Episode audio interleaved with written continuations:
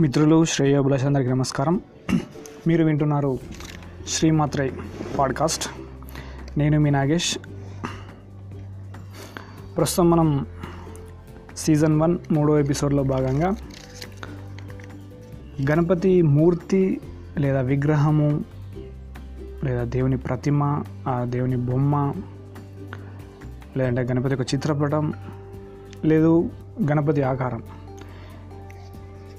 ఏదైనప్పటికీ ఏమనుకున్నప్పటికీ అయితే ఆ భౌతికంగా మనం చూస్తున్నటువంటి విగ్రహాలు బొమ్మలు ప్రతిమలు మూర్తులు చిత్రపటాలు ఆ గణపతి యొక్క ఆకారాన్ని బట్టి భౌతికంగా కాదు దాని వెనుక ఉన్నటువంటి అంతరార్థం ఏంది నిగూఢ అర్థం ఏంటిది గణపతి మనకు ఏం సూచిస్తున్నాడు ఏం చెప్తున్నాడు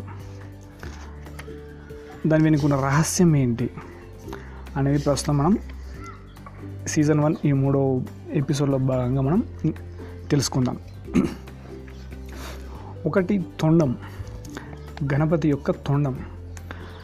అయితే మీరు మనం గనక మీరు మనము ఎవరైనా సరే మనం గమనించినట్లయితే ఏంటంటే గణపతి విగ్రహాల లోపల రెండు రకాలు ఉంటాయి.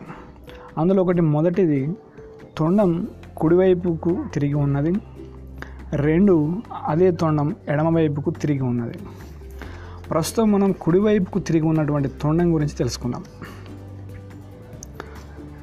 తొండం యొక్క కొన కుడివైపుకు మరలి ఉంటే కనుక దాని దక్షిణామూర్తి దక్షిణాభిముఖ మూర్తి అని అంటాం. దక్షిణం అంటే దక్షిణ దిక్కు లేదా కుడివైపు అంటే మనం కనుక తూర్పు వైపుకు కనుక మనం మన ముఖాన్ని చేసి మనం ఉంటే కనుక మనకు ఎదురుగా తూర్పు మన వెనకాల పశ్చిమం మన ఎడమ వైపు ఉత్తరం కుడివైపు దక్షిణం. శాస్త్రీయంగా తీసుకున్న మన ఆధ్యాత్మిక మన సాంస్కృతిక వారసత్వంగా మనం తీసుకున్నా కూడా ఒక్క విషయం ఖచ్చితంగా ఏంటిది అని అంటే చెప్తూ ఉంటారు మన వాళ్ళు. ఏమని?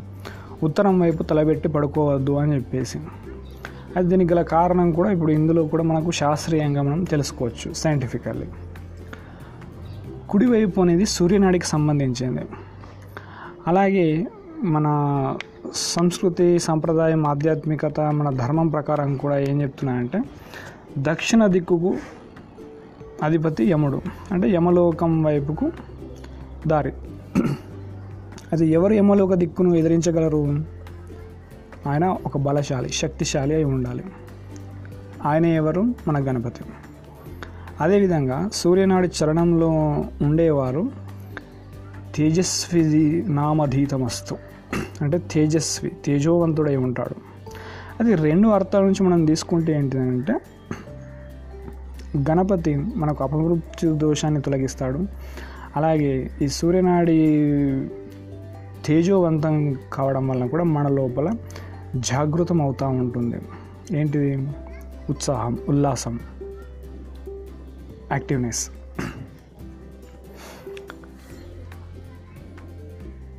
అందుకని చెప్పేసి ఈ రెండు రకాలుగా తీసుకుంటే కుడివైపు యొక్క తొండం ఏదైతే ఉందో దాని దీని యొక్క అంతరార్థం నిగుడార్థం ఇది. ఆ ముందుగా మనం తీసుకున్నా కూడా దేవాలయాల్లో ముఖ్యంగా ఏంటిదనంటే నిత్యం ధూప ధూప నైవేద్యాలు పూజలు పునస్కారాలు శాస్త్రీయంగా పద్ధతి ప్రకారం జరుగుతాయి కాబట్టి ఇటువంటి శక్తివంతమైనటువంటి విగ్రహాన్ని దేవాలయాల్లో పెట్టి పూజిస్తూ ఉంటారు. అది ఎడమవైపు తొండం కనుక మనం తీసుకొని ఉంటే వామ భాగం అంటే ఎడమ ఎడమవైపు ఎడమ పక్కన వామముఖి వామ గణపతి అని చెప్పేసి మనం అంటూ ఉంటాం. ఇదేంటిది? ఇది చంద్రనాడి శీతలాన్ని చల్లదనాన్ని మనకు తెలియజేస్తూ ఉంటుంది. ఎడమవైపు ఇది సామాన్యంగా ఈ గణపతిని మనం పూజలో వాడుకుంటాం ఇంట్లో కానీ మామూలుగా. దీనికి ఏముండదు అంతగా. ఎందుకనంటే మనం ఇంట్లో నిత్య ధూప దీప నైవేద్యాలతో పూజలు పునస్కారం చేయం కాబట్టి ఇందులో పెద్దగా ఇబ్బంది అనేది మనకు ఏమీ ఉండదు. ఇకపోతే మోదకం. మోదకం అంటే ఏమిటి? మనం గణపతి ప్రార్థన లోపల శుక్లాం భరదరం విష్ణుం శశివర్ణం చతుర్భుజం అని చదువుకుంటాం. చతుర్భుజం అంటే నాలుగు చేతులు కలిగిన వాడు. కుడి చేతిలో మోదకం ఎడమ చేతిలో పాశము అలాగే ముందు వైపు ఉన్నటువంటి కుడి చేయి అభయహస్తం మనకు వరమిస్తున్నట్టుగా ఉండేది. అలాగే ఇంకో ఎడమ చేతిలో లడ్డు. ఆయనకి ఇష్టమైనటువంటి ఉండరాళ్ళు ఏదైనా అంటే. ఈ నాలుగు. అందులో ఒకటి మోదకం. ఇక్కడ మోదకము అని అంటే రెండు పదాల యొక్క కలయిక ఇది. మోద మోదం అంటే ఇష్టమైనది మంచిది ప్రియమైనది అని అర్థం. మోదానికి వ్యతిరేక పదం ఖేదం అంటే చెడు దుఃఖం బాధ అని అర్థం. మనం చిన్నప్పుడు చదువుకుని ఉంటాం పొదరతి లోపల. మోదము వ్యతిరేక పదం ఖేదము ఖేదం వ్యతిరేక పదం మోదము అని. అయితే మోదం అనే పదానికి కావచ్చి చేరింది. మోదకం అయింది. అంటే మోదక ప్రియ అని కూడా మనం గణపతిని వ్యవహరిస్తూ ఉంటాం. దీని అర్థం ఏంటిది? కా అంటే ఒక చిన్న భాగం. మోదం అంటే చెప్పుకున్నాం కదా? ఆనందము ప్రియము ఇష్టమైనది మంచి అని అంటే మోదాన్ని ఆనందాన్ని సంతోషాన్ని కలిగించేవాడు వినాయకుడు గణపతి. అయితే కా అంటే చిన్న భాగం. ఈ చిన్న భాగం ఏంటిది అని అంటే ఉదాహరణ కొబ్బరికాయ టెంకాయ ఉంది కదా? దాని లోపల మనకు జుట్టు పీకేస్తే మూడు రంధ్రాలు ఉంటాయి. ఆ మూడు రంధ్రాలు ఆ చిన్న రంధ్రం ఏదైతే ఉందో ఆ బ్రహ్మరంధ్రం అంటాం. మనకు కూడా తలలో మనం ఇక్కడ ఏది సుడి అంటాం కదా బ్రహ్మరంధ్రం ఉంటుంది మన తల పైన కూడా. అలాగే కొబ్బరికాయ కూడా ఉంటుంది. అంటే ఏంటిది అని అంటే అష్టచక్రాల లోపల ఉన్నటువంటి మనకు ఈ షడ్ చక్రాలు ఎనిమిది ఆరు చక్రాల లోపల కింద ఉన్నటువంటి ఆధార చక్రం నుంచి ఈ బ్రహ్మనాడి వరకు బ్రహ్మరంధ్రం వరకు ఉన్నటువంటి చక్రం అంతా కూడా జాగృతం అయ్యే విధంగా చేసేవాడు మనకు గణపతి. గణపతి అంటేనే మనకు జ్ఞానానికి ప్రతీక. జ్ఞానము బుద్ధి తెలివితేటలు సిద్ధి. అంటే భౌతికార్థంలో తీసుకుంటే ఆనందాన్ని కలిగించేవాడు అని ఒకటి. అంతరార్థం ఉంది కూడా అర్థంలో తీసుకుంటే కనుక మన యొక్క జ్ఞానాన్ని పెంపొందింపజేసేవాడు అని దీని అర్థం. ఇకపోతే రెండవ చేతిలో ఉన్నటువంటి పాశం. ఈ పాశం ఏం చూపిస్తున్నది? అది యమపాశం యముడి చేతిలో ఉండే పాశం కావచ్చు ఇది కావచ్చు. అంటే ఏదైనప్పటికీ చెడు విషయాలు చెడ్డ వాళ్ళను శిక్షించి దండించి సక్రమ మార్గంలో సన్మార్గంలో నడిపించేదిగా ఇక్కడ చెప్పబడుతుంది. అయితే అంకుశం. అంకుశం మనకు కుడి చేతిలో ఉంటుంది. ఈ అంకుశం ఏంటిదని అంటే ఆనందానికి విద్యలకు ప్రతీక. ఇందాక చెప్పుకున్నాం కదా మోదక ప్రియుడు అంటే మోదకుడు. ప్రియత్వాన్ని కలిగించేవాడు ఇటు విద్యల్ని సిద్ధిని బుద్ధిని ఇచ్చేవాడు కాబట్టి దానికి ప్రతీక. అయితే ఆయన చుట్టూ ఉన్నటువంటి నాగుపాము.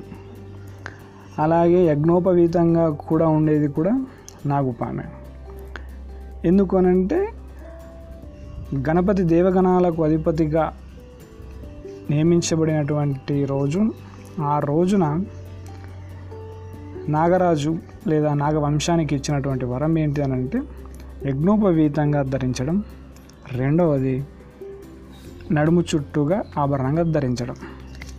ఇందులో ఉన్నటువంటి అంతరార్థం ఏమిటి అని అంటే వాస్తవానికి పాము.